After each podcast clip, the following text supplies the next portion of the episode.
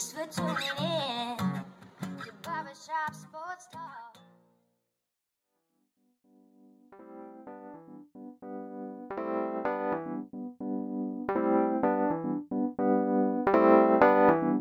Oh, thank you for tuning in to the 281st episode of Barbershop Sports Talk with me, your host, Daryl D. Lane. As always, I want to thank you all for tuning in, whether it be via Spotify, iTunes, Stitcher, Apple Podcasts, Google Podcasts, iHeartRadio, SoundCloud, being recorded from Buffalo, New York, as always.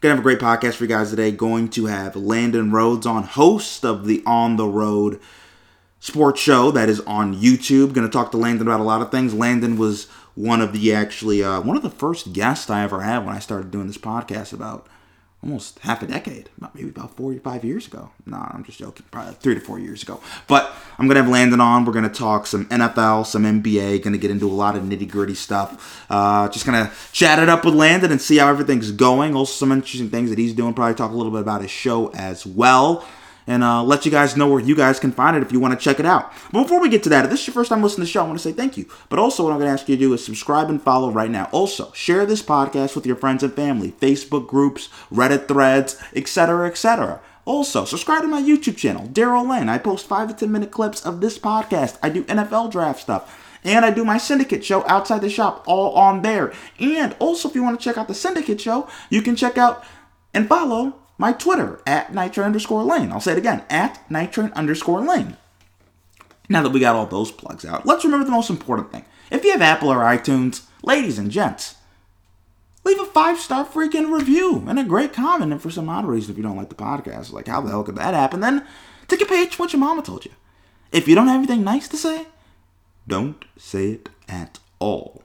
And without ado, cut up next, out of the break on Barbershop Sports Talk, we're going to get to Landon Rhodes. Cut up next, out of the break on Barbershop Sports Talk.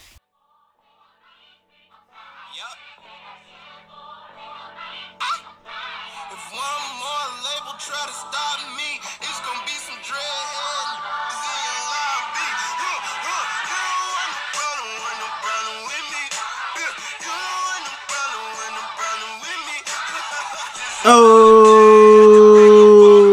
with Barbershop Talk, and we have a special guest who has not come on the podcast in a long time. Landon Rhodes. Landon, how you doing, man?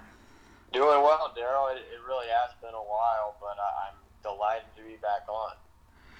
So the first thing I do want to talk to you about is so you do your own sports show uh, on the road. It's on YouTube. I just want you to tell everybody like where they can find it if they want to listen to you. So, uh, on the road sports talk show, it is on YouTube at John Carroll Television currently. Uh, I'm still a senior at John Carroll, but um, once I graduate, I am anticipating uh, continuing the show on my own channel, but that's going to be a bit of a transition. But uh, I'm assuming the new channel will just be called On the Road with Landon Rhodes once I get to that point. and just kind of talk about because I think it's, it's really interesting when you think about like, like what are some of the the challenges, some things you didn't expect doing your own show. Um, well, I mean, honestly, it's just like once you get your pointers down, it's pretty good to get into like a flow and stuff with your guests. Um, but it, you do have to kind of approach each guest a little differently because I started out interviewing uh, like high school friends and I, I know them well, obviously, so like I kind of know what to expect. But then like interviewing like I had Royce Young from ESPN, the ESPN writer. He um, he's a great guy, but like I don't know him personally, and I know him a little better now. But like when he came on the show, it was like I it was kind of more of like feeling out like you know mannerisms, like how how they talk and stuff for the back and forth conversation with your friends from back home. It's just like you already know. What made you decide to do a sports show? Um, I mean, I like expressing my opinions. I think many people do, but um, I at least I feel like my opinions are pretty well thought out and well researched uh, with sports.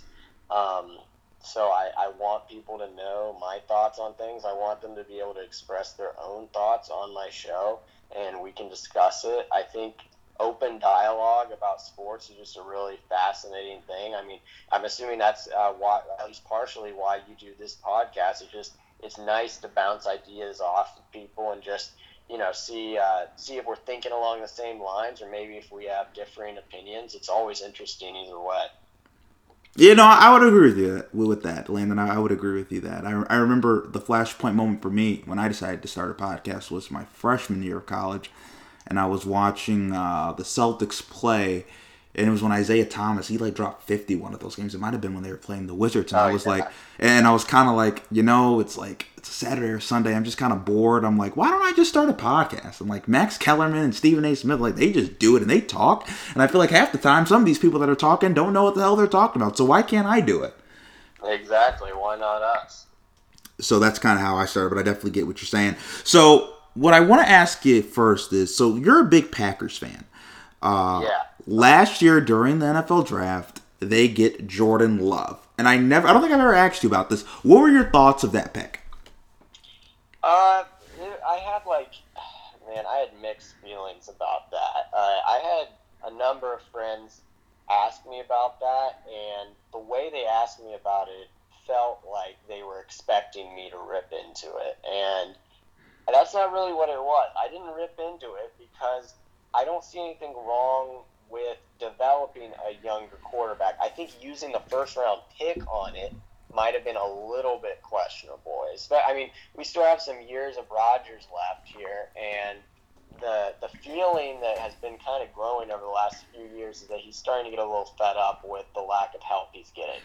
And um, I do think they've addressed that a little bit with the running backs. I like to be fair to the Packers. I think we got them some nice running backs, but as far as receivers, I I personally felt like that pick should have probably been a receiver. But nothing wrong with developing a young quarterback while your starter still has years in the tank. I mean, that's literally what they did with Rodgers, and look how that turned out. So, is Jordan Love the next Rodgers? I I think we need to hold our horses a little on that comparison. But from an age standpoint, uh, there are some similarities there. Well, let's say instead of going up in the draft to get a Jordan Love, let's say they go up a couple spots higher and they decide, hey, let's get Justin Jefferson. How differently does the Packers season look? Do they win that NFC Championship game if they have a guy like that, a playmaker like that?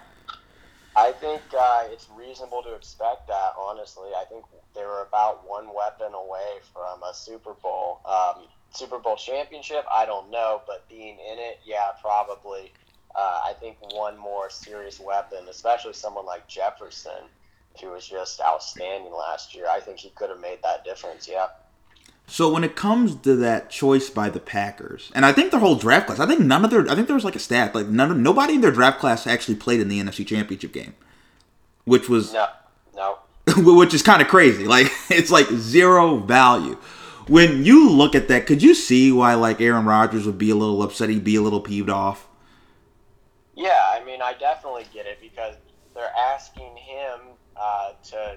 I mean, they're not exactly wasting the uh, end of his career, but they're certainly not bringing him help for the win now mentality. I mean, I'm sure Rodgers is. He has to be in the win now mentality. He's he's getting up there in age, so when you're stuck on a team whose draft picks do not reflect the win now mentality. I mean, like you said, none of them played in in the uh, NFC Championship. So what does that mean? They're developing them for later years. All right, so clearly your team is not in win now, but you have to be in win now because you're pushing 40 years old here. So clearly they're not entirely on the same page about things like that.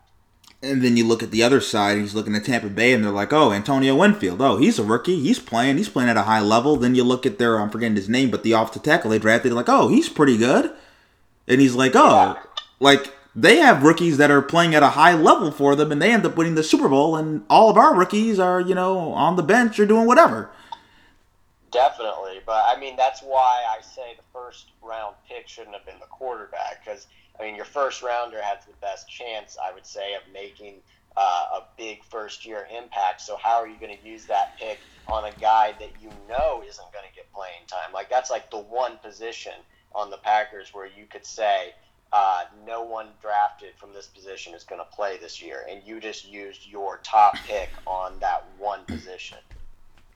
How comfortable are you as a Packers fan with Jordan Love sitting on the bench? I know Aaron Rodgers, he's playing at a high level. He was just the MVP at the football, goddamn, for last year, right?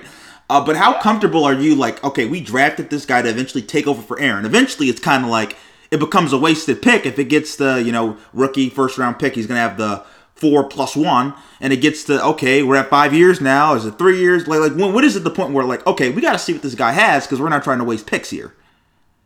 Um, as far as speculating when Love gets his shot, I mean, I would have to assume it's when Rodgers leaves or retires, whichever one it is. Um, and at this point, it's anyone's guess which one that'll be. As a Packers fan, I'd love to see him retire a Packer, but that's a whole different conversation.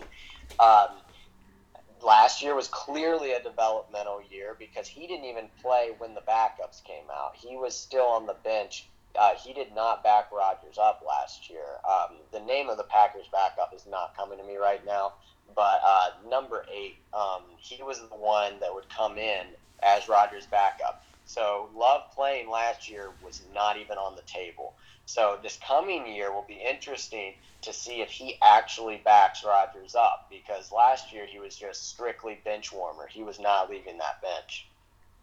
Well, I think if he's still the third string Landon, I think that would tell you he's probably a scrub.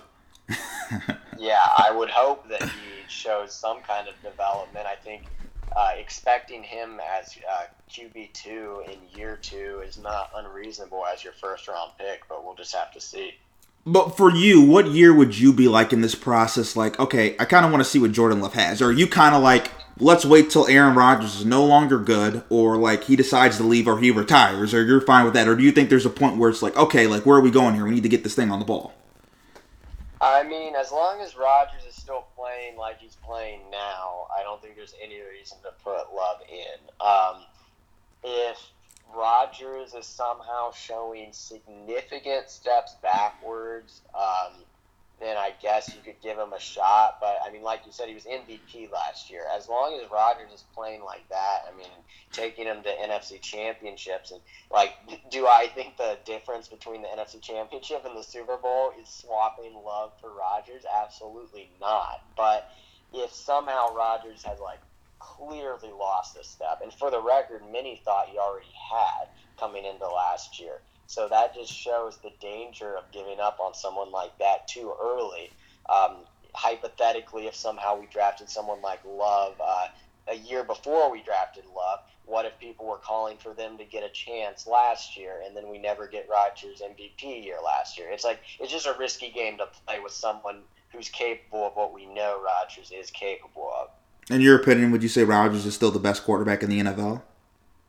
Um, yes, skill wise, um, yes. No, I can't. For overall go, I, I have to give it to Brady at this point. I used to I used to resist it, but I, I can't really anymore. But just from like a talent perspective, yes, I think he is. So when when when when was your Brady moment that you were like, okay, you know, was it was it at four? Was it at five? Was it six? Was it at seven? When you're just like, okay, he's like Jason, he just won't die. Let's just give it up to him. It was after this most recent one because um, it kind of took all arguments of like the Patriots like system kind of out of it. Um, there was always like how much of it was Belichick, how much of it was Brady, and now that's just out the window. Like now, did uh, Bruce Arians deploy a similar system to Belichick? Maybe. I mean, he, he brought Gronk down. He so, like, is he still a system quarterback? You could maybe say he still is, but he gets the job done in that system. And if it was so simple that you just win seven Super Bowls in a system, everyone would be running it. So clearly, or at least Brady's the only one that can run that particular system that effectively, I guess is what I'm saying. So, system or not, he's the only one that can run that particular system that effectively.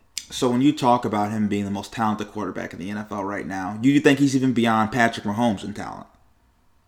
Um, well, for me, like the talent is also with his reads and just overall like knowledge for the game. If if you're asking me if I think he has like more arm strength than Mahomes, absolutely not. Like Mahomes physically is superior to Rodgers, but I mean he's also much younger And I just don't even think that's really a, a fair comparison. And for the record, Rodgers still can scramble when he needs to. I cringe a little every time he does because I'm worried what's going to happen.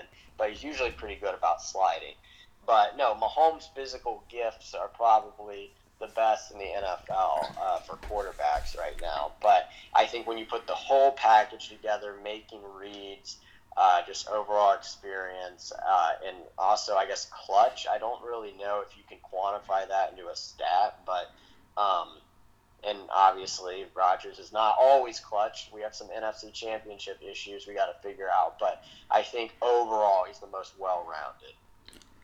How does Patrick Mahomes compare to young Aaron Rodgers, like 2011 Aaron Rodgers that won that uh, league MVP coming off a Super Bowl MVP against the Steelers? How does Patrick Mahomes compare to that guy? I think he is more advanced compared to that Rodgers. Um, Mahomes could very easily uh, end up having a better overall career than Rodgers, especially if he's able to uh, add some more Super Bowls, which I would assume he will. Um, but yeah, I guess my answer to that would be I do think he's advanced compared to Rodgers at the same age. So you mentioned the NFC Championship games. Uh, do you think? And now, first, I'll ask you about this the the most recent one. Uh, there was a decision. They decided to kick it instead of going for it late in the fourth quarter. A lot of people criticized Matt LaFleur. What were your thoughts on that? Was that a bad decision?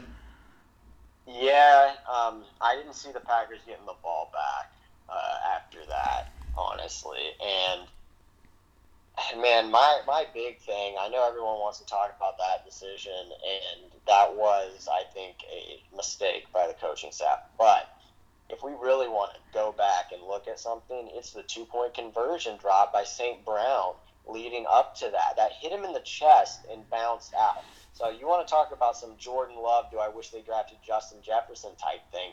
There you go. There's a moment for that.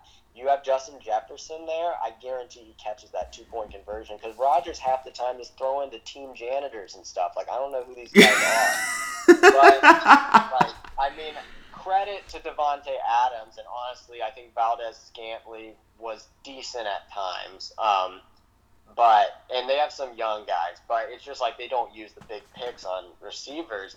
And he catches that two point conversion. They don't even need to do that. They can kick the field goal, and that sends it into overtime. That is my big. That's my big mistake. But nobody remembers that. They just remember the final play. Same thing with that. Uh, what was it? Game one, Cavs versus Warriors. The last one LeBron took them to with Jr. Nobody remembers the fact that George Hill missed that free throw that would have also sealed the deal. They just remember that JR wasn't paying attention to the clock. So things lead up to the big moments that people forget a lot of times. I think also part of the issue was that, you know, why they maybe need another elite playmaker is I know Rodgers to Davante, it's lethal, right? It's great. But eventually, like, teams are going to be able to stop that or slow that down. Like, if you keep doing one thing, one thing, you need to go to your second option. Yeah. I, I will say the development um, with uh, the tight end for the Packers this last year. And again, the name, why am I not? I'm kind of blanking on his name all of a sudden. Um, but the um, he went to Iowa. Hold on, let me look him up real quick. Um, sorry about this. Let's see. Um, you know who I'm talking about, though. Number 85. Yeah, his name is stopping me too. I oh Robert Tonyan. There you go, Robert Tonyan. Uh, Robert Tonyan was actually great last year, and he emerged as I think a legitimate second uh, second option to Davante Adams, and I don't know. I just feel like that was a good sign. It's just the receivers themselves, man. Aside from Davante Adams, I just don't. I don't know. I want to believe in Valdes-Scantling. Like he makes like one good play a game and then also like one like absolutely horrible play that like cost us the game. Like it's he'll like catch like a 90 yard hail mary, but then with the game on the line, like fumble and like give the ball up at like their own 20 or something. Like it's just really frustrating. And he's a young player, but and like I credit the Packers for attempting to develop these younger mid round in some cases undrafted players because sometimes you can find gems in there, but it's just like man, all these receivers are penny stocks. Like at some point, you want like you want to get a Tesla in there or something like a bigger stock in there. Like as like an example, like you don't want to just hope that all one of these like five guys ends up becoming a diamond in the rough. Why not just use a first rounder who will probably be a solid NFL player? Give Davante Adams uh, a nice option on the other side to take some pressure off him. Yeah, I know it's a good idea. You know, instead of looking for the five ten guy that you know runs a four six, why not look for the big six five freaking nature who runs a four four? Exactly. I mean, I, I guarantee you, Aaron can do some things with that guy. yeah, I, I don't, and I mean, back to Tampa Bay a little bit. Like, yeah, they got some uh, draft picks that were in the game too, but so not only did they do that, but they made trades like free agency. They brought different guys in. So like the Packers, yeah, if we're not going to draft a guy, why not make some other moves maybe? Like, and I love Marcedes Lewis, but like the guy, like he is very old. Like he's not like an explosive player for Rodgers. I think we need like a very like quick guy or a very very tall guy or like a combination of both.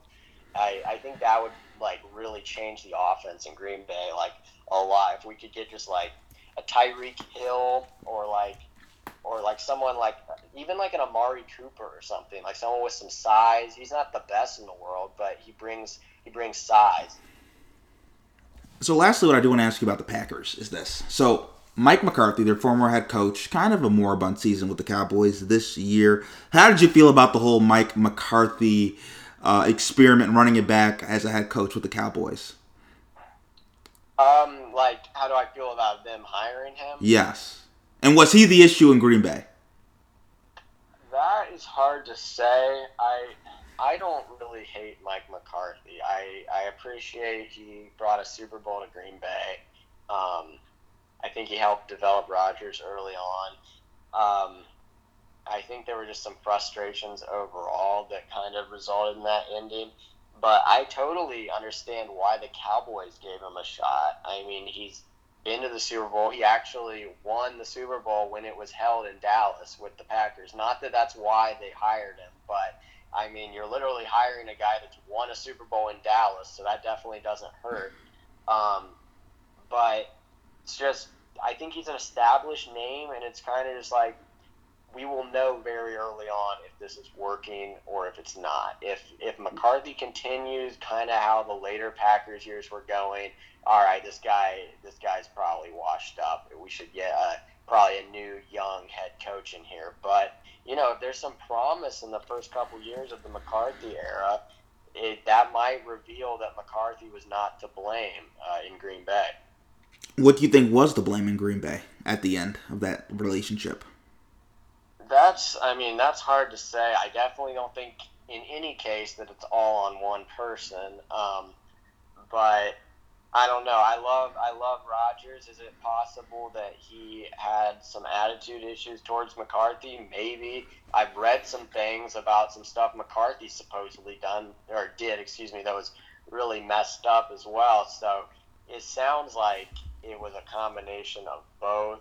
But I also think it was just the frustrations uh, boiling over a little bit about, um, quite honestly, some Super Bowl caliber teams that the Packers have had over the years that just didn't get the job done. And I gotta say, so far it's been the same story um, in the Lafleur era. So, as much as I love Rodgers, I don't think it makes him look particularly great that the results have remained fairly the same once McCarthy has left.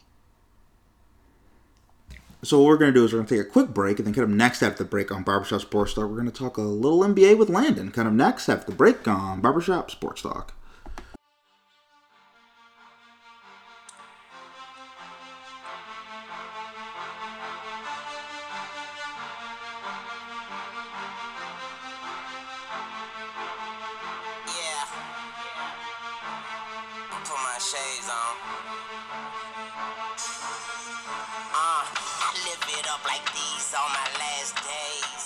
Oh, we're back for Barbershop Sports Like we still have Landon Rhodes with us before we were diving a little bit into the Green Bay Packers, and now we're going to talk some basketball. So, Landon, the first thing I have to ask you is this: so your MVP so far in this NBA season, there's been a lot of guys. At first, it was Joel Embiid or LeBron. Then both get hurt, and now kind of Nikola Jokic is kind of taken over, and people are talking about him being MVP. I just think I was listening to Brian Windhorst, and uh, they did like a straw poll podcast on ESPN or whatever, where they kind of polled different uh, MVP voters, and it came out that like uh, Joker was ahead by a wide margin. For you right now, who would you have as your MVP if you had a ballot? I would have to give it to Jokic right now. Um, although in my interview with Royce Young, he threw in Chris Paul as kind of a dark horse that no one's really talking about. Which keep in mind, Royce Young is an MVP voter for the NBA, so that's straight out of the you know straight out of the mouth of a NBA MVP voter, Chris Paul, dark horse. But I think it's Jokic, and I'll tell you why. 57 games played, 57 games total up to this point. He's played in every single game.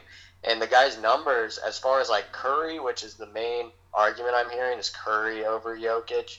Um, the numbers are better in every category except points, which it's only like five points or so, which I mean we expect from Curry. And I mean I don't know. I, I just think with the narrative that the MVP usually goes, I, I see Jokic at this point. See, I, I I do have to agree with you to some extent. I think also part of it is like what is Denver right now? They're a four or five seed right now in the West. Right now, the Warriors, I believe, they're out of it right now. I mean, they're going to be a playing team for sure. Uh, and I think also it's going to be interesting to see is how Jokic keeps Denver afloat with Jamal Murray tearing his ACL. Right, I think that's going to be a big feather in his cap. If he can keep Denver around like the four line, even without Jamal Murray, I think that gives him the MVP. Landon. Yeah, I mean, I would agree. I think if uh, if Jokic was praying for an opportunity to show the value part of MVP, valuable, um, I'm sure he wasn't praying for Murray to tear his ACL, but this is the opportunity right here to show uh, how key you are to the Nuggets. Because quite honestly, Curry's getting the opportunity right now to show his value. The Warriors without him, dismal, like absolutely horrible. His roster as a whole, honestly, not very good. And he's proving right now. I, I think they're in they're in line for the nine seed or something right now. I don't know, but they're on a hot streak right now, and Curry himself is on a hot streak right now. So that's kind of why Curry seems to have some momentum. But I just think Jokic has a wide lead already. I mean, as you were talking about Windhorst talking about that, I think he's like the dominant favorite right now, and he would have to really mess something up, I think, not to get it. And it, all he has to do is continue his normal production now without Jamal Murray, which, barring injury, I, I don't see him taking any steps backwards, and he might even take some more steps forward in the year. Do you think Jokic is one of the more underrated stars in the league? I feel like he doesn't get the respect because it's like when everybody talks about who's the best European basketball player, everybody always talks about Luka. When everybody talks about who's the best big man, they go to Joel Embiid. Some people I think would even put Anthony Davis at of like the Joker. Do you think he's like the most underrated superstar in the league? Yeah, I've um, I mean, not not to act like I'm some crazy guru or something, but I've been saying that since probably last year, maybe even a year and a half ago. I've been saying I have I have a Jokic jersey that I purchased my sophomore year of college, um, and senior year now, just for reference.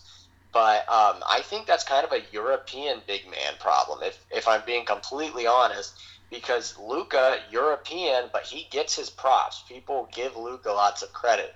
Now I'm gonna look at two Lithuanian guys. First of all, Domantas Sabonis and Jonas Valanciunas. Valanciunas has been on a tear recently. I don't. He just got a concussion. He's out right now. But I don't know if you looked at Valanciunas' stats. But oh my, he's getting like 20 plus rebounds a game. Sabonis is just a beast. Like honestly, and he doesn't get his credit. And just like we're talking about now, Jokic, he's a front runner for MVP. And honestly, I feel like it's only getting recognized now for some reason. And quite honestly, I think he's been the front runner ever since Embiid got injured. Um, he's been the front runner, but it hasn't been talked about. At least I've only noticed it getting talked about like in the last week or so. And even uh, Chris Porzingis, he's a guy that doesn't even, you know, I, at one point I think he did get shine, but I think that is faded due to injury concerns as well. But when it comes to Jokic, why do you think people sleep on him? Like he almost averages a triple double. Like he plays a style we've never seen before. I don't think we've ever seen a guy who's freaking like six eleven bring the ball up court. It seems like everybody likes him. He plays hard. He, he's not like everybody says they love Steph Curry because he looks like the average guy. I mean, Jokic doesn't necessarily look like a guy who should be in the NBA, but he balls out. Like, what do you think it is? I think initially, um, quite honestly, it was. I think it was a little bit because he was overweight earlier in his career. I think uh, people treated him more as like a meme or something. I mean, Shaq But was overweight, and people love Shaq.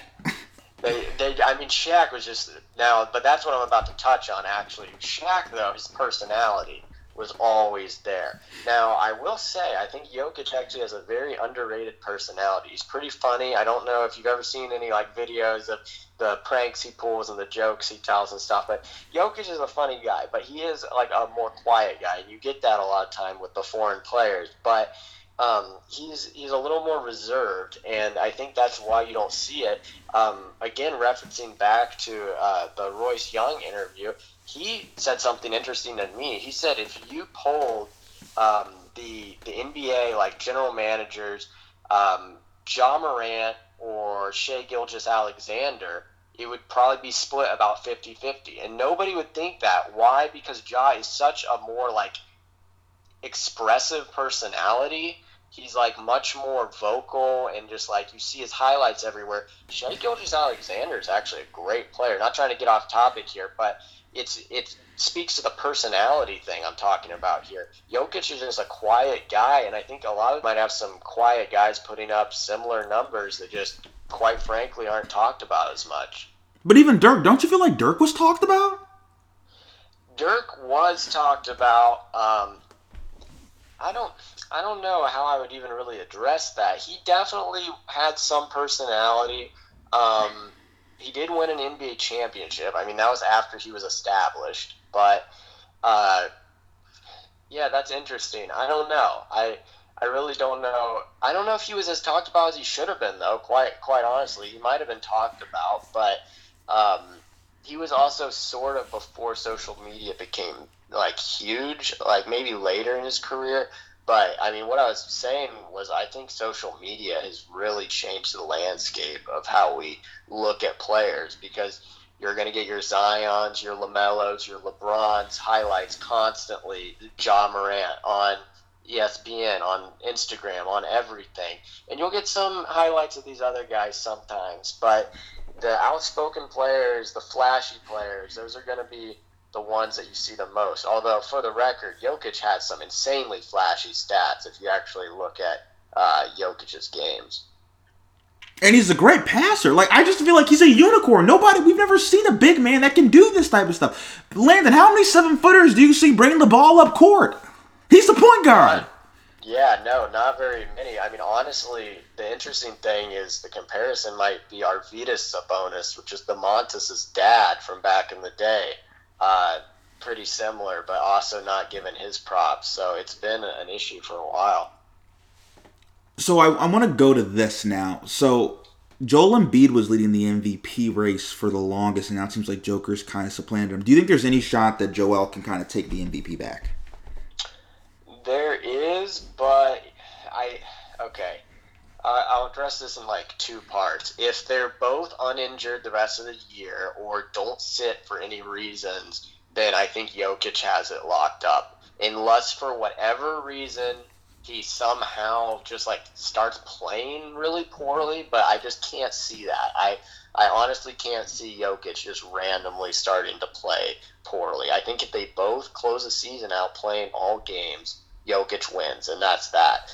Um, if Jokic misses time for some reason, Embiid could maybe take it back. But to be honest with you, I think Curry has about an equal chance with Embiid at that point if Jokic ends up getting hurt or missing time for any reason.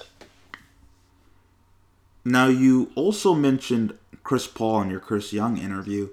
Uh, potentially getting some being a dark horse MVP candidate, which I found interesting. I mean, obviously the Phoenix Suns they're number two in the West right now. Chris Paul has made a dramatic impact. They weren't even in the playoffs last year, and now they're uh, you know a legit Western Conference contender. Do you think, in your personal opinion, that Chris Paul is an underrated MVP candidate? Oh, absolutely. I mean, uh, on the show, I asked him just to basically lay out his argument for us, and it was very convincing. I mean, what what I told him was I wanted to address the people that would mention the Suns going undefeated in last year's bubble because clearly they had some momentum, but they still missed the bubble playoff, which is really unfortunate given that they went undefeated um, in the games leading up to that. But that aside, um, I was asking him, so what did Chris Paul bring to them? Because it looked like they already had momentum. He basically said, like, the NBA recognized, like, teams around the league, they recognized that he, um, they recognized that the Suns caught kind of like some good vibes and some momentum in last year's bubble, but they weren't really kidding themselves that they were a legit Western Conference threat. But now here we have the Suns in the two seed of the West, and by all counts, looking very, very legit. Uh, I believe they beat the Bucks last night in overtime, um, and I mean, they look absolutely legit. It does not look like they just caught some momentum in last year's bubble. It looks like they are really going to give some teams a hard time in the playoffs. I could see them making the Western Conference Finals. Not ready to say they make the finals yet, but you want to talk about a difference Chris Paul made. That is the difference. He made them legit. It wasn't just he brings that legit factor. It was not that they just caught some momentum. It's no, we are legit. We're going to beat legit teams and come playoff time, we're going to be legit. So I want to go, and actually before we go to this, I do want to ask you this. So if I were to give you your top three MVP guys, so who would be your top three finalists, one through three? Right now, Jokic won, and that's the easiest call. Um, and someone we haven't mentioned, James Harden, um, really great this year. I, I think he would be up there. He actually just had a setback though uh, in his uh, rehabilitation from his injury, so I think we can rule him out. Don't know. I mean, they don't know when he's going to come back, so takes Harden out of it.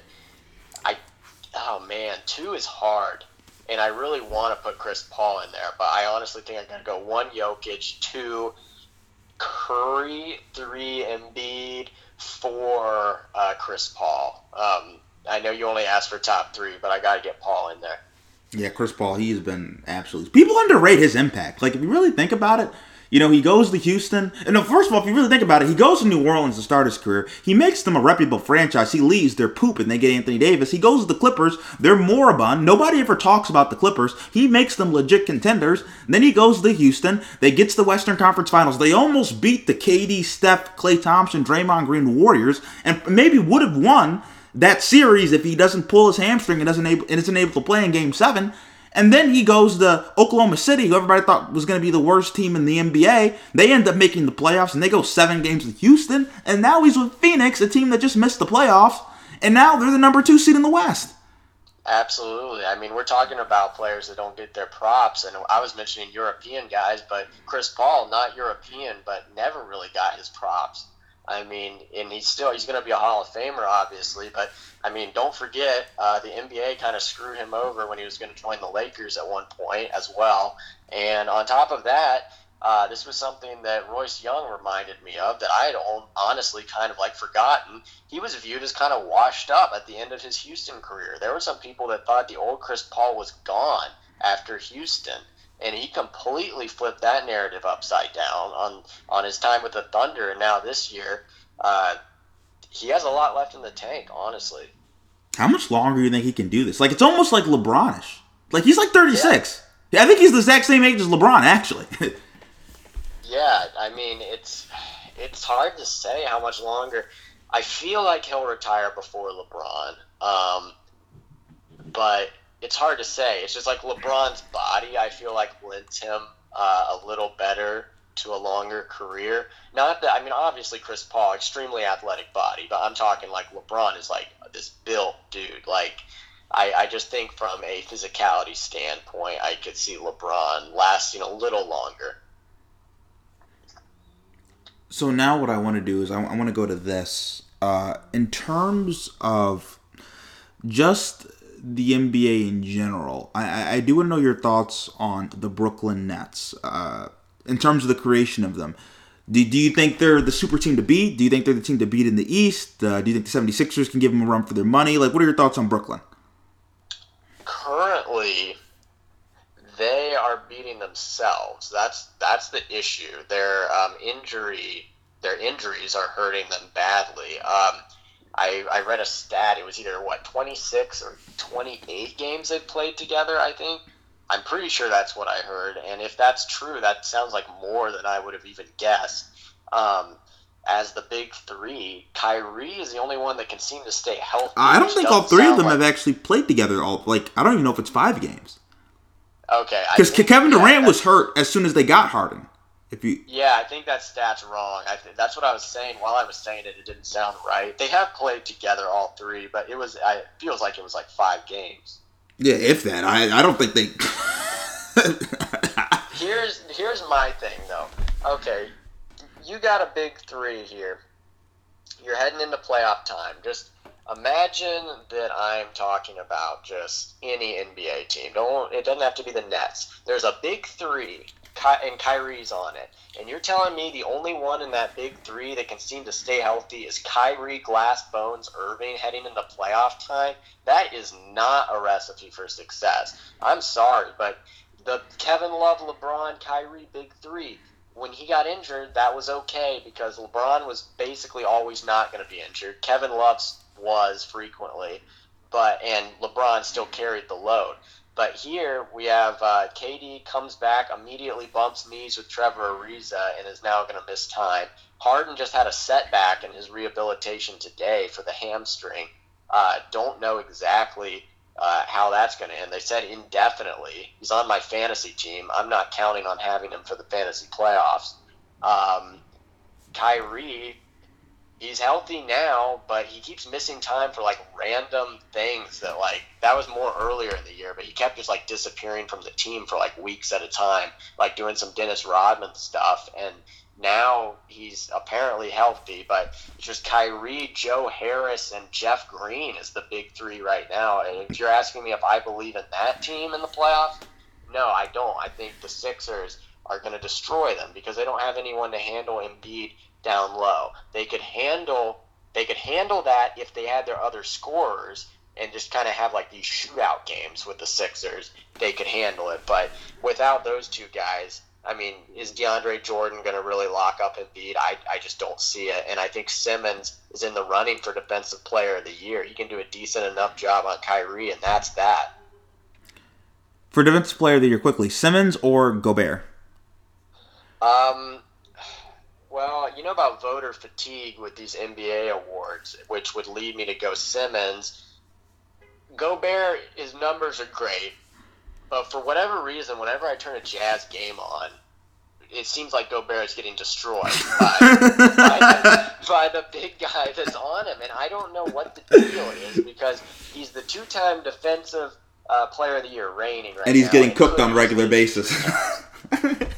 He's like, it's weird. I don't know. I don't get it. Every time I turn a Jazz game on, I'm left there wondering, like, how is this guy the back-to-back defensive player? And I know he shut the whole league down when he got COVID. That was quite a defensive job there. But I'm just saying, like, in all respect to Gobert, he is a great defensive player. He's a, he's a really good defensive player. I'm just saying, from my personal experience, it seems like whenever I turn a game on, that's like not what I'm watching. But like the stats speak for themselves at the same time. So I don't know. I would personally like to see Simmons win it. Um, but if Gobert wins it, then props to him. Okay, so lastly, what I do want to ask you is this, in, in terms of this topic. So, Steph Curry, uh, he's been on a stretch where he's gotten like 30 straight points multiple times. I think like nine straight games, and I think he broke Kobe's record for doing that at 33 uh, plus years of age. And then Skip Bayless goes on TV today, and then he says that Steph Curry is not a top 20 player of all time. Where do you stand on Steph Curry? Obviously, as a as a Cavs fan, right? Yeah, kind of have probably have a love hate relationship with Steph. Where do you stand on where Steph is all time? Um, So I did not. Uh, I did not see Stephen A's comments. On It was that. Skip. It was Skip. Oh, it was Skip. Okay, sorry, I, I misheard that. Um, you know what? I'm not surprised Skip said that. Though. that, sounds, that sounds like a more of a Skip thing to say than a Stephen A. But um, I'd have to see the list of the top 20. But uh, that sounds wrong uh, to me hearing it. I mean, I I'm not a big fan of his. I- Like you said, I'm a Cavs fan. I, I had to watch that uh, for a number of years, but. I just can't imagine he's not top twenty. I, is he saying currently or like when All time, said all time. done? Okay, and he he was just saying like currently, not like when he retires type. Thing. Yes. Okay. Um. He said Bill Walton was better all time. That was the name. Of it. Bill Walton. Bill Walton. That. Oh. the is like, I don't know if I could vibe with that. All right. No, I cannot vibe with that. I was trying to picture like what the list was. I mean, respect to Bill Walton. He's a legend, but uh, no, not not. A, I mean, Curry's like revolutionized the game in a way that like very few have. Uh, and I think his legacy is gonna really remember that when he when he's retired and everything. But no, yeah, I think he's probably top twenty currently. By the time he retires, absolutely, he might be top ten even. Um, I don't know. I it's it's just really hard to say, but I do understand not putting current players in like the upper upper tiers of lists like that. Unless you're Just, like, LeBron. out of respect for players who are already retired, like I understand taking a more of a like wait and see approach when it comes to like current players. But I mean Curry or Bill Walton, like no, like I'm taking Curry. Yeah, he also he mentioned Karl Malone and Charles Barkley as well. Um, those are two guys that. Oh man, this is hard now. I I don't know. I was Barkley over Malone, or was it vice versa? No, he just said both of them were better than Steph Curry too.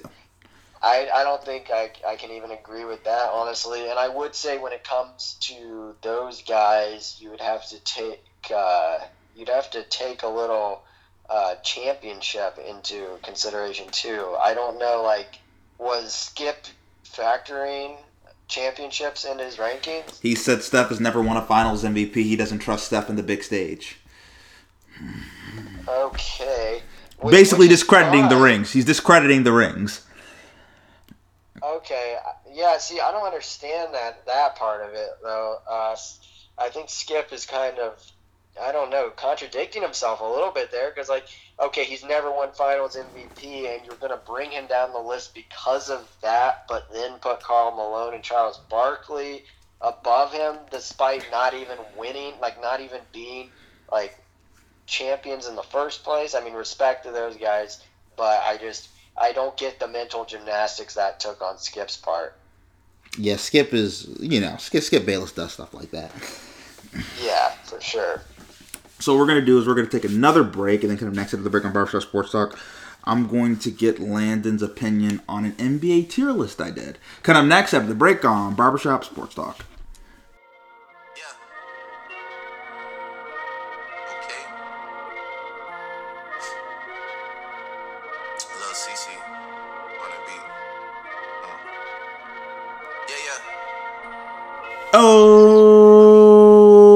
Back with Barbershop Sports Talk.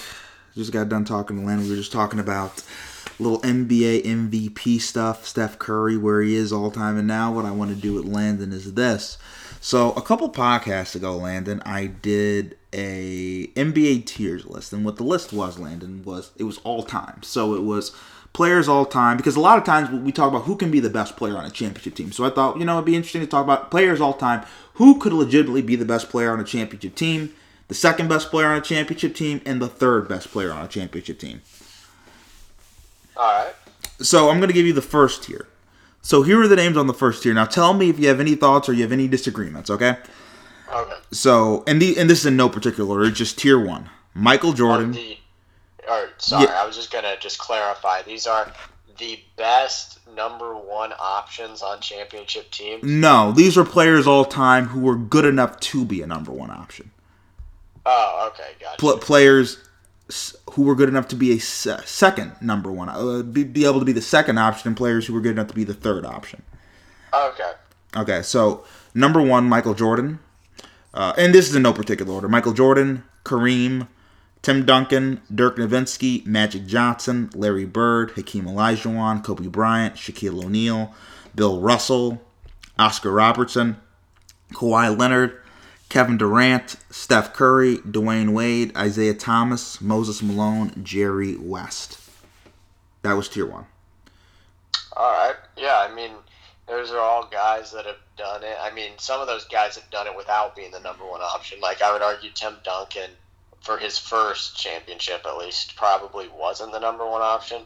Uh, like David Robinson uh, for that one, but like eventually, absolutely number one option. And I think the KD one is a little interesting, um, only because like he was, I would say he was the number one option on the Warriors for the championship or the two championships, excuse me. But like, did he need to be the number one option though? Like that, that's what like makes that one a little different than like some of the others for me. Is just like, like I don't think they needed him to be the number one option because like Curry proved it. Like he did win one before KD came over um, as the number one option, but like I just.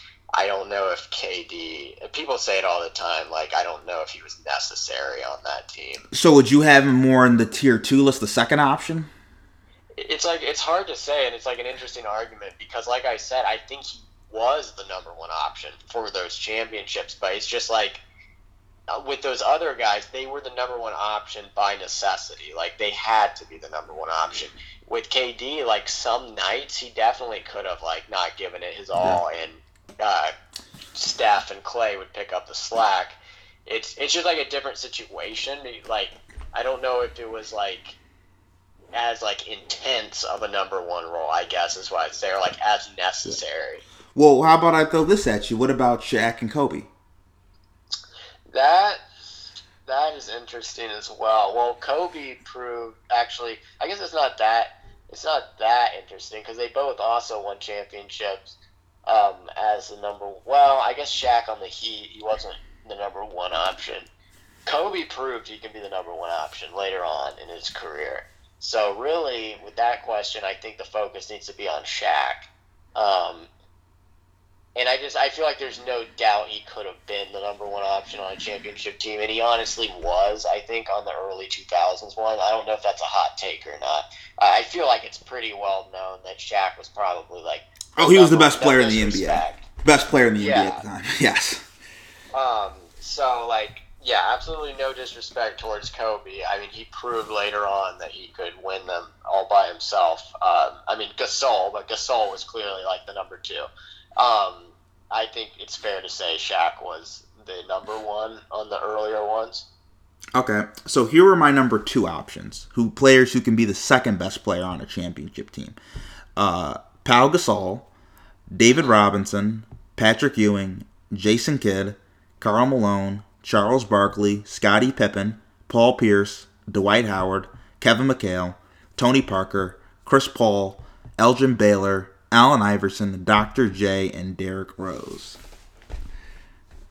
All right, so second best player. Um, with the AI, was that uh, in reference to his Nuggets years? No, it was more through the totality of do I think do I I don't think ever in his career AI was ever good enough to be the best player on a championship team, but I think he was good enough to be the second best player on a championship team. Okay, got you. Um, I mean, it's hard to argue with that because uh, what the Lakers beat him in five games, Five. right? Yeah. Um, so it's it's hard to argue with that. Although I don't know, the Sixers really did not put much around him that year. I almost feel like if that team was better, maybe he could have been. But I get what you're saying um, with that. Um, Patrick Ewing was a name that that jumped out to me a little bit just because I think that was actually pretty thoroughly proven during his career that he couldn't really do it as the number one. John Starks, like I'd say, was pretty clearly the two option in New York, and Ewing was great, but they just couldn't get it done as a unit. And I do think Ewing is like honestly maybe like the perfect example of someone who like if they were paired with a number one, like one of the guys you listed before, like definitely could have got some rings. And then other people I had, just to say it again, like Dwight Howard, I had Paul Pierce, Scottie Pippen, prototypical number two. Uh, I had Kidd on there, uh, Steve Nash. Yeah, it's it's interesting because Kidd did end up getting that ring with Dallas, um, and I guess you could argue he was the two option. I mean, it was probably Jason Terry. I guess was the two option. JJ Barea might have been the third. Yeah, I mean that team was not very deep. That Dallas team. So Actually, Tyson Chandler um, might have. Tyson Chandler was great, too. Yeah, yeah. Did you put? I'm trying to remember. Was Dirk on your one list? Yeah, Dirk was on the one list. Okay, got you. Um, well, yeah, that Dallas team is just like weird to me to like think about. Even like honestly, who was the two option? It's pretty clear Dirk was the one, but it's like I feel like late in their careers, honestly, Jason Kidd and Steve Nash were in like kind of similar situations, but like one of them just got put in like a luckier situation. I think, quite honestly, and uh, it was in Dallas. I mean, a team that Nash is pretty familiar with himself, so. Yeah, I, would say actually the second best player on that team was Tyson Chandler. Uh, Yeah, I would say he was probably the second best player, and then Terry, and then I would say probably, and then even Marion. I, I mean, Kidd yeah was I mean, in terms of that series, like the actual final series, I would probably put Terry too. Yeah, But yeah, and then in terms of most impactful, for the reason they won, LeBron is pretty high up on that list because that was not LeBron's. Uh, yeah, yeah, that was not LeBron's series at all. And I also agree with your point about Scottie Pippen. I mean, that's probably the clearest example I could think of of anybody. And I mean, and I mentioned Gasol when we were talking about the one, so yeah, no, Gasol was a two. I had Gasol as a two. Uh, Karl Malone, Charles Barkley, they would have been better served as twos. Uh, Dwight Howard, he to me is a two. Kevin McHale's a two. Parker's a two. To me, Chris Paul, uh, and we just talked about Chris Paul, but to me, Chris Paul's a two. Uh, and Derrick Rose, I put Derrick Rose on here. To me, Derrick Rose, prime Derrick Rose was always a two option. He was never a one. And then I had Paul Yeah. Pierce. I know Paul Pierce won Finals MVP in 08, but I think Paul Pierce was always better served. He was the second best player on your team. I don't know if he can always be completely comfortable if he's your best player, but if he's your second best player, you have a pretty good team. Yeah, I think Garnett was the one there, even though he won MVP, even though Pierce won MVP. But um, it's going to be interesting to see where like uh, current day players end up on this list. Like, are we going to say uh, later on that Harden or Lillard couldn't get it done as the one? You know, like it's going to be really interesting. Harden, to me, if I were to put guys like Harden and Kyrie and Dame, they would be on the two. They'd be on the two Yeah. list. At the bare minimum, they're on the two list. But I mean, that's kind of what I was saying about that Warriors team. Is like I don't know if I'm quite ready to argue it, but I do know there would be people that would argue that KD is like a two. I think he's a high level two. If you're going to call him a two, I think he's good enough. But I think I think he's shown even throughout his career, even though he did not. I, I think you can win a championship if Kevin Durant is your best player. I think that is that that is possible. That can happen. Yeah, I definitely agree. I, I think it definitely can happen. And it did happen. Well, technically, it did Uh, well, that's what I was about to say. I don't know if the Warriors teams proved that. I personally think it. He was the best player, but I, I don't know. It's really when you have a team that stacked, it just it gets hard to say. So for uh, my three, and, and these were for the three guys. And actually, I'll just finish up because uh, I'll just finish up the number two options really quickly. So the rest of the number twos were Marcus All, Gary Payton, Clyde Drexler, Steve Nash, like I said, Chauncey Billups, Tracy McGrady, Chris, Chris Webber, and around it rounded out with Yao Ming. Yeah, that's that's. I was actually going to bring up Marc Gasol uh, as the other Gasol because a number of years there in Memphis. I mean, uh, I'd say Conley was the one there, but he was a solid two, and Grizzlies were legit there for a bit. The grit and grind. They beat uh, San. They were the seed. They beat San Antonio one year. Yeah, I mean it was that was really nice. I mean, and Chris Webber on the Kings. If I mean, if it weren't for what's been proven now as rigging by the NBA referees, the Kings would have been in the finals there in the early 2000s. But that is what it is. Yeah, I, I think Webber was always served more being that in that Pau Gasol role to a Kobe. Yeah, yeah. I mean, I don't know who on the Kings like it was like Divac and like uh, Bibby. Uh, Jason stuff. Williams, Peja Stojakovic, Dark yeah, Christie. that was just like a really well balanced team. You could almost argue that a number of those guys could be like on this list. I don't know if any of them are on your three or anything, but that Kings, I feel like that Kings team was made up like of a lot of guys that would probably fall in the two or three like range of this list. Mostly three though. Yeah, so here are my uh, guys for the third tier. The guys can be the third best player on a championship team. Ray Allen, Ron Artest, uh, Dikembe Mutombo, Dominique Wilkins, Zach Randolph, John Stockton, Robert Parish, Dennis Rodman, Manu Ginobili, Chris Bosh, Russell Westbrook, James Worthy, Amar'e Stoudemire, Joe Johnson, Al Horford, Gilbert Arenas, Carmelo Anthony, Reggie Miller, Chris Mullin, Vince Carter, Baron Davis, Stephen Jackson, Ben Wallace, Rasheed Wallace, Rip Hamilton, Peja Stojakovic, and rest in peace, Lamarcus Aldridge. Yeah, that Aldridge news was horrible. Um, some names did definitely jump out at me. I might have to have you go back through that, but I, some I remember.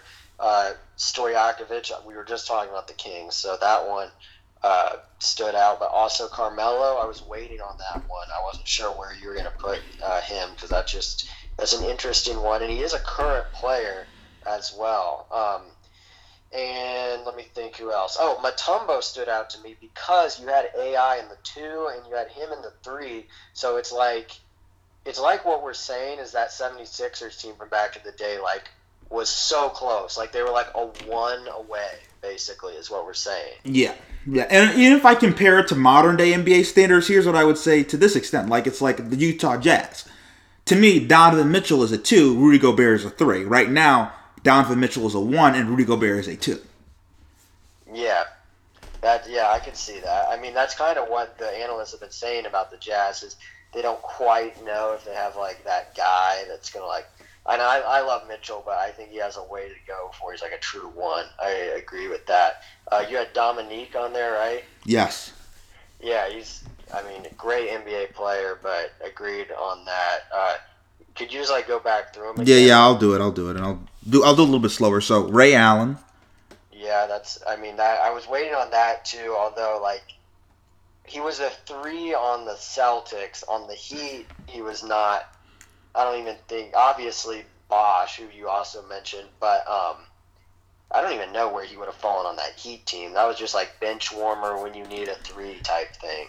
yeah, he was definitely a bench player. Uh, next up, Ron Artest. Yeah, that.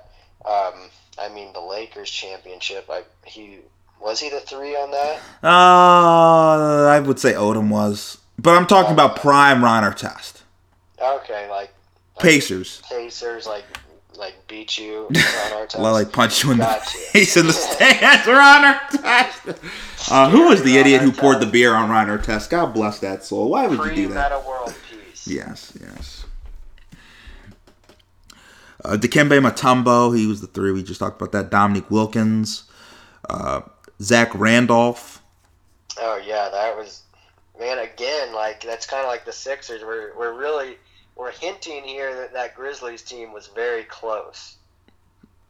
Yeah, and they and you know what? I think it's interesting too. I, if you talk about multiple twos and threes being on the same team, the team that won a championship that I have multiple twos and threes are the Pistons. I had Billups as a one, and I had Rip Hamilton, Rasheed Wallace, and Ben Wallace all as threes. And I think Tayshaun Prince, if we were to do this and I'd have a four, I think Tayshaun Prince would be in the four. So if you have like a two, multiple threes, and maybe a four, then you, your team can do a little something, something. Yeah, I mean that's. I mean they're considered one of the more um, like depth wise one of the better I think championship teams that there's been, and it, it speaks to the different ways you can build a team. I mean most teams go for the big three now uh, way of building, but uh, shout out to the Pistons for pulling off something like that. Yeah, and I also uh, so John Stockton. Oh, as, a three. Yes, three. Ooh, that's and I'm assuming. Are we saying he was the two to Malone? Yes, I have Malone as a two though. Okay, so again, it's a situation like that. Yeah, I could see that. I mean, you put Jordan on the Jazz, and that's a runaway. Uh, Robert Parish. Yeah, I mean, Parish certainly got it done championship wise. Dennis Rodman. As a three, yes, Manu Ginobili. absolutely, Chris Bosh. yes. Russell Westbrook. That's huh, that'll get people talking. Um, what man? I don't know. I personally maybe would. I know uh, my boy Jason's gonna hate me for this one, but I maybe would put him at a two. Ooh. See, I don't. I don't know. I, I think he has an argument for it. See, see, here's my thing. Here's what I'll put this. Russell Westbrook is a guy that I would say if he's your second best player, can you win a championship?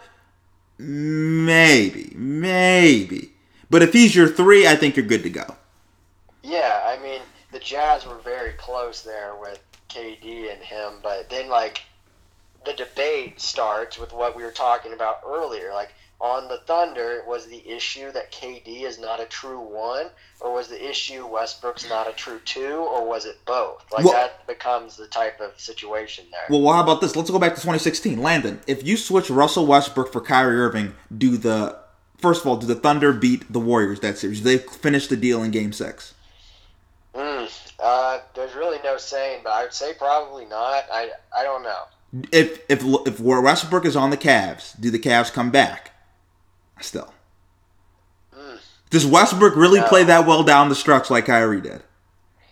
No, I yeah, I get. I would agree that like Westbrook on the Cavs wouldn't have helped the Cavs much, but I also like in the same sense feel like Kyrie on the Thunder wouldn't have really helped the Thunder either. I feel like if it makes any kind of sense that like they both worked well in their system, I don't know. I just think in terms of the hay, haywire aspect, like I think you trust Kyrie with the ball in his hands.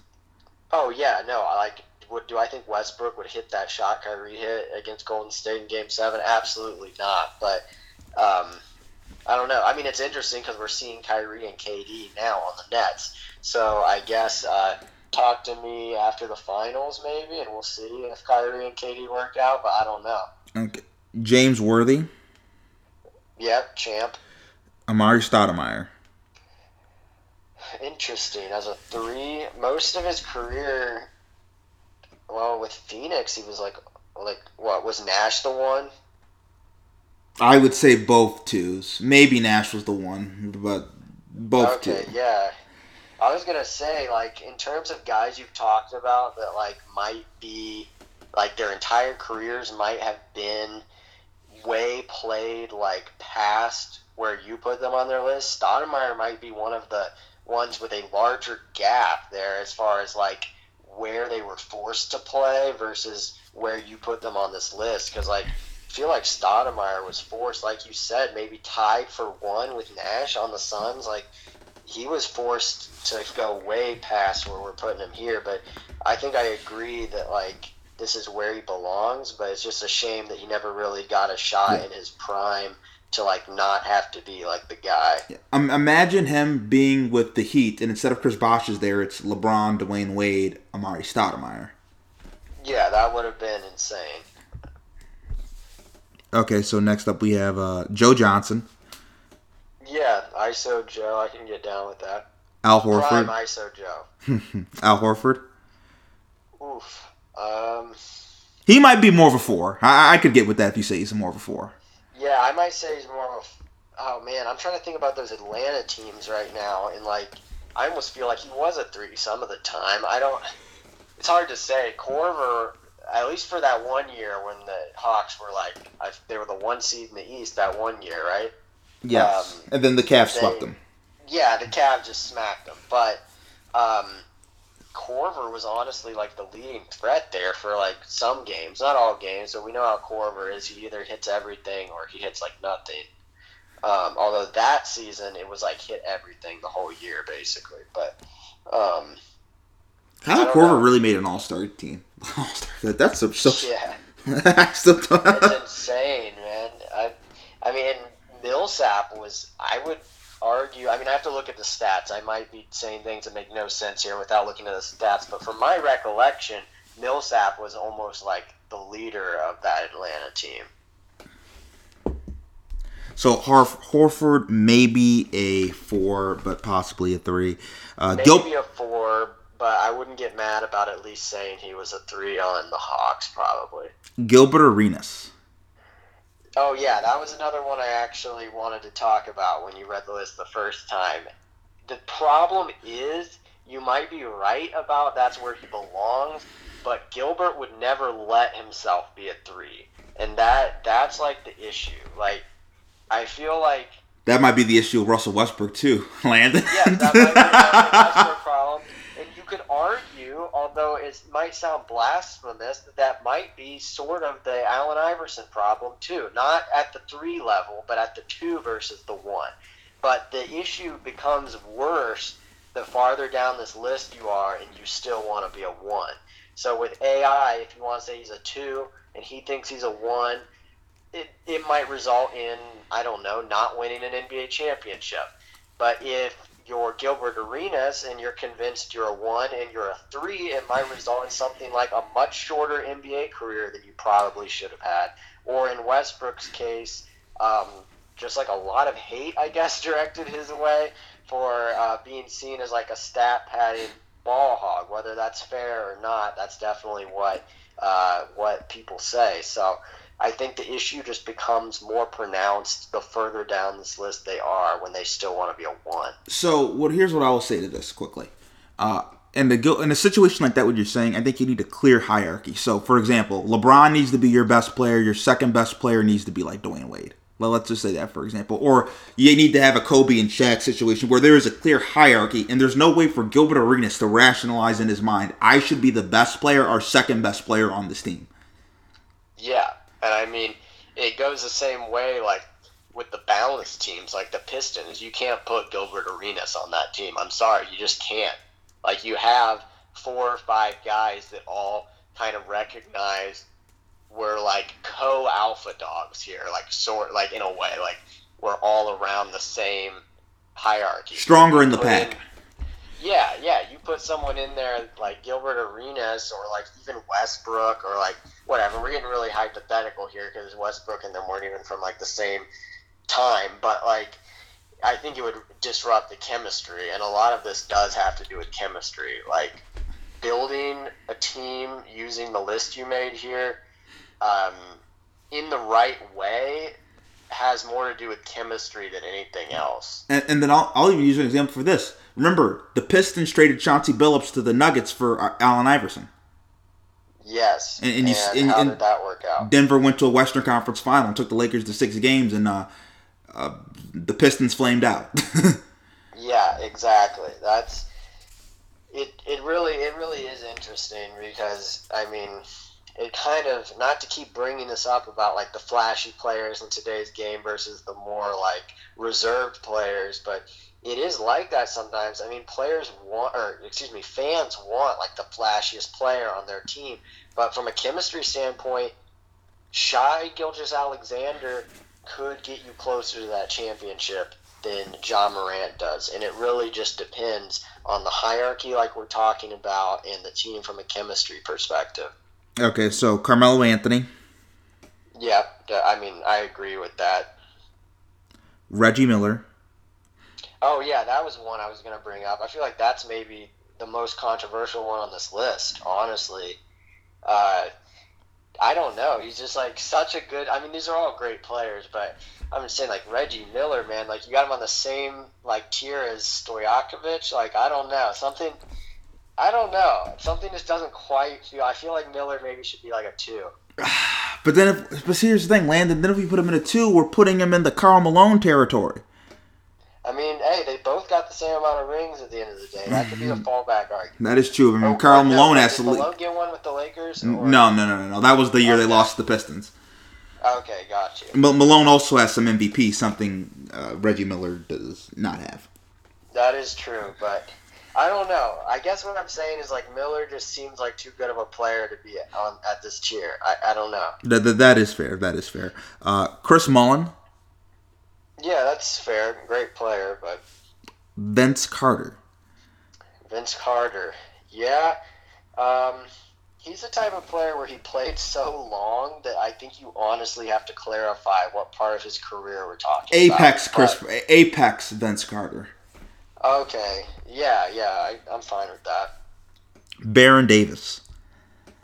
Yeah, um, I mean they had they had that huge upset uh, on the well, it was the Jazz, right? No, the the uh, Mavericks. The Do we believe? Mavericks, yeah, Mavericks. That um, him and uh, Stephen Jackson, And Matt Barnes.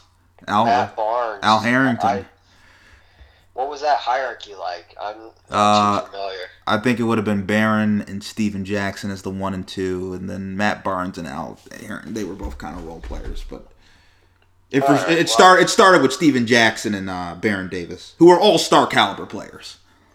Yeah, I think it's it's fair to say that Davis wasn't gonna lead uh, a team to a championship though, and uh, I don't think he would have as a second option either. And I don't know. I at the same time though, I keep thinking back to the Reggie Miller thing. I I just don't know about Baron Davis and Reggie Miller in the same tier.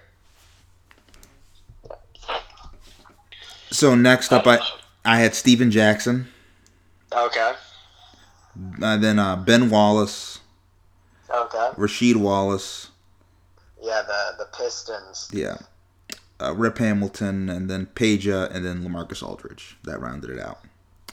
Okay, yeah. I mean, I think it's a good list overall. I honestly don't have very many issues with with this list. I think it's clearly thought out, and uh, I mean, there's at least an argument to be had. I'd say for every position you have everyone in. I I do think I'd move if, or maybe if you had like a two and a half, I'd put Reggie Miller there or something like that. And, and what and what I called some players like these, I called them like high level twos, where the kind of hierarchy the twos and the ones. Yeah, yeah. lo- like Kev, like Kevin Durant would be like a low level one. Yeah, I would definitely agree with that. That yeah, the Durant one was like I was going back and forth about that one too. I put like Reggie Miller at least high level three, Kevin Durant probably low level one, and if you put me in a room for a half hour with a bunch of KD haters, they could probably talk me into two. That's very fair. Landon, thank you for coming on the pod, man. I appreciate it. Yeah, thanks for having me. And once again, I want to thank Landon Rhodes for coming on the podcast. Appreciate Landon coming on. Landon hasn't come on in a while, so uh, great to have Landon on. And I want to thank all of you for tuning into this episode, the 281st episode of Barbershop Sports Talk.